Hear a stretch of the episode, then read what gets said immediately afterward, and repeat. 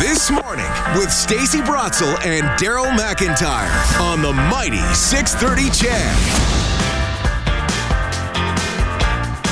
All right, it is 8:47 this Thursday morning. Global News is Give Me Shelter campaign is underway, and this morning we're going to take a, a closer look at the important work being done by uh, some of the people who help women and children and men mm-hmm. escape from abusive uh, situations. And right now we have the Wings of Providence, a local group that uh, that saves people from violent situations yeah. at home. Uh, Kathy Collins is the executive director of Wings of Providence. Kathy, good morning. How are you? Got to turn the mic on so we can hear her. And so, this, so we get you to say hi so that we can determine whose voice sounds like what. So, Kathy.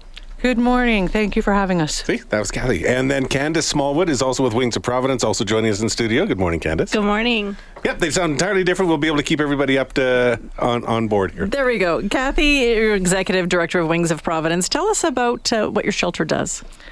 We're a second stage shelter, so we have um, 49 apartments. So we have oh. 49 families living with us, and we provide them with not just shelter but wraparound services.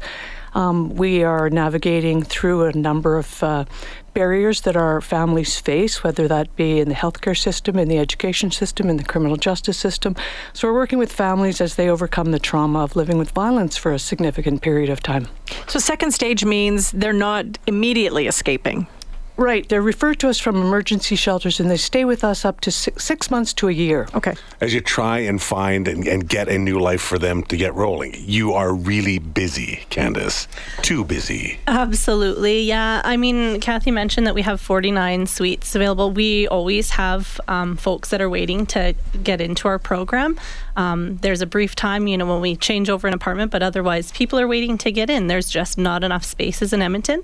Um, another big piece of that is the affordable housing. So after they leave Wings and they have a new mm-hmm. life free from violence, we have to wait until there's a space available available for them that's affordable, and that's a big crisis right now. What happens to some of uh, the families waiting?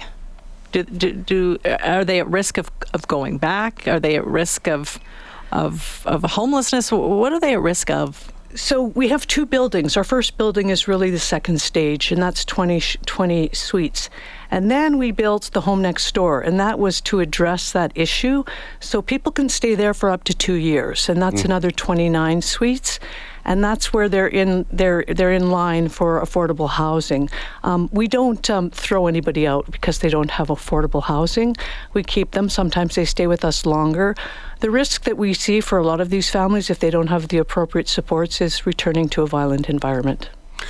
Uh, and you know, that must drive you nuts and make sleepless nights uh, thinking about those options.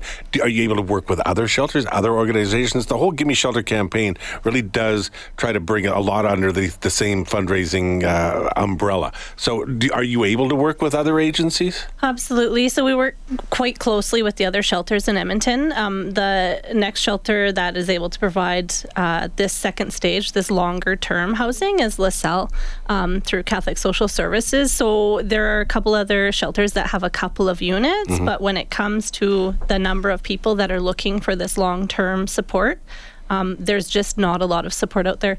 As Kathy said, I mean, it's, you know, returning to their abuser or potentially ending up on the street, the families that we support um, are generally really low income.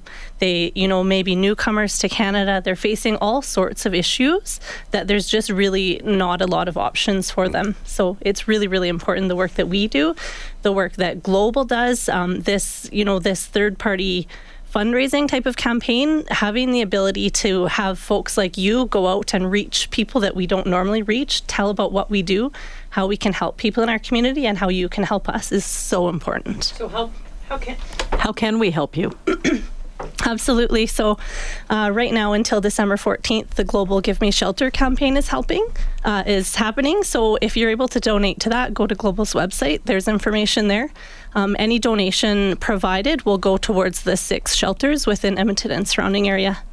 Uh, do you count on that money, or is that part of a budget, or is I'm not going to say it's like found money, but is it not budgeted for so you can put it to something that might require a specific need?